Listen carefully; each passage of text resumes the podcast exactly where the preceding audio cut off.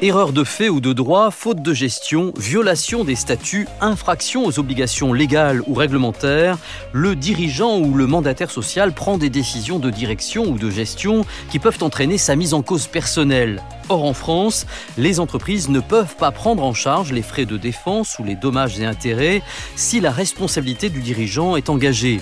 L'entreprise a donc tout intérêt à souscrire une assurance spécifique pour couvrir ces risques. Bienvenue dans ce podcast consacré à la responsabilité professionnelle des dirigeants. Avec nous, Jean-Philippe Gouvion, responsable souscription risque financier sur le segment PME ETI de Chubb en France.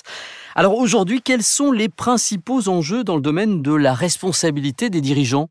Les infractions qui peuvent être reprochées aux dirigeants d'entreprise sont nombreuses. Elles touchent des domaines aussi divers que l'hygiène et la sécurité, le droit des sociétés ou le droit du travail.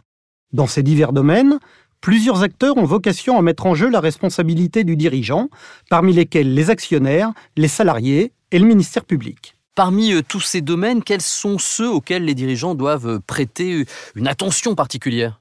Il y en a trois qui ressortent plus particulièrement.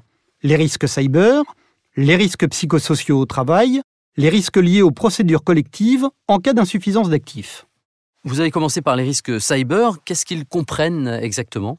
Les risques cyber comprennent notamment les rançongiciels. Ce sont des actes malveillants qui ont pour but de menacer l'entreprise de détruire ses données ou de divulguer les données personnelles de ses clients. Et que peut-on euh, reprocher aux dirigeants euh, dans ce cas? Il peut lui être reproché le manquement à l'obligation d'assurer la sécurité des données ou le défaut de notification de violation des données à la CNIL et, dans certains cas, aux personnes concernées. Les clients, mais aussi les actionnaires, peuvent donc agir contre le dirigeant et engager sa responsabilité civile.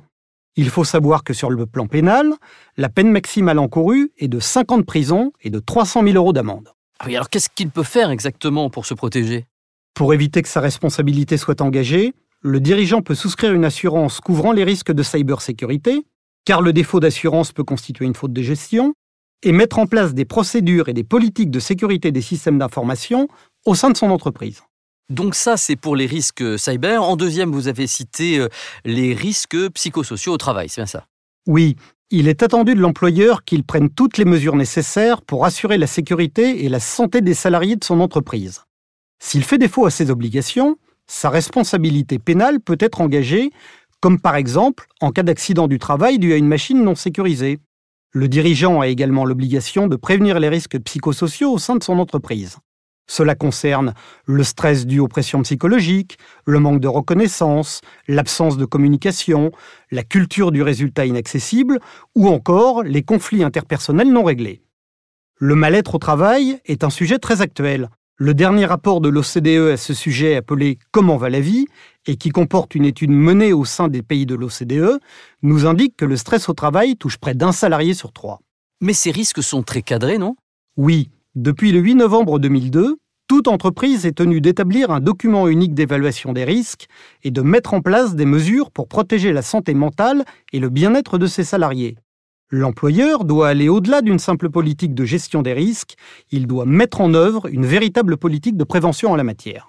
Alors en troisième grand risque, vous avez placé les risques liés aux procédures collectives, actions en insuffisance d'actifs. Euh, pourquoi ça? C'est un risque moins fréquent, mais néanmoins important.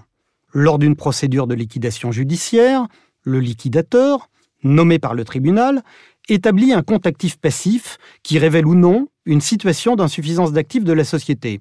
Si tel est le cas, la responsabilité du dirigeant peut être engagée sur le fondement d'une ou plusieurs fautes de gestion ayant contribué à cette insuffisance. Et quelles sont par exemple ces fautes de gestion?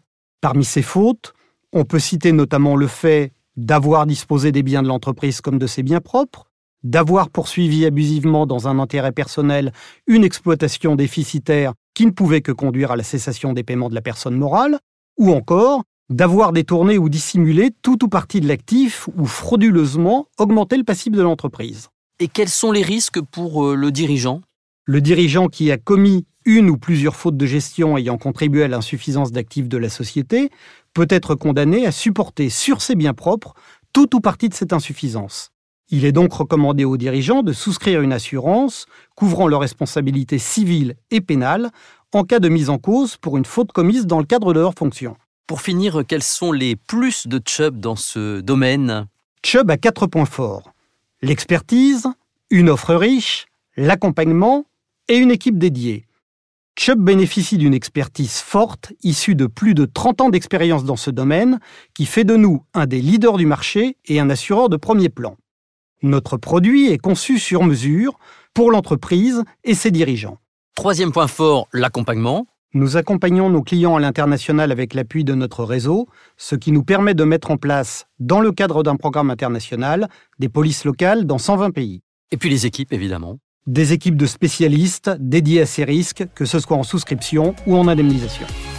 Jean-Philippe Gouvion, responsable souscription risque financier sur le segment PME ETI de Chubb en France. Vous pouvez retrouver ce podcast sur les différentes plateformes et sur le site internet de Chubb, chubb.com. Nos experts Chubb sont à votre disposition pour tout complément d'information.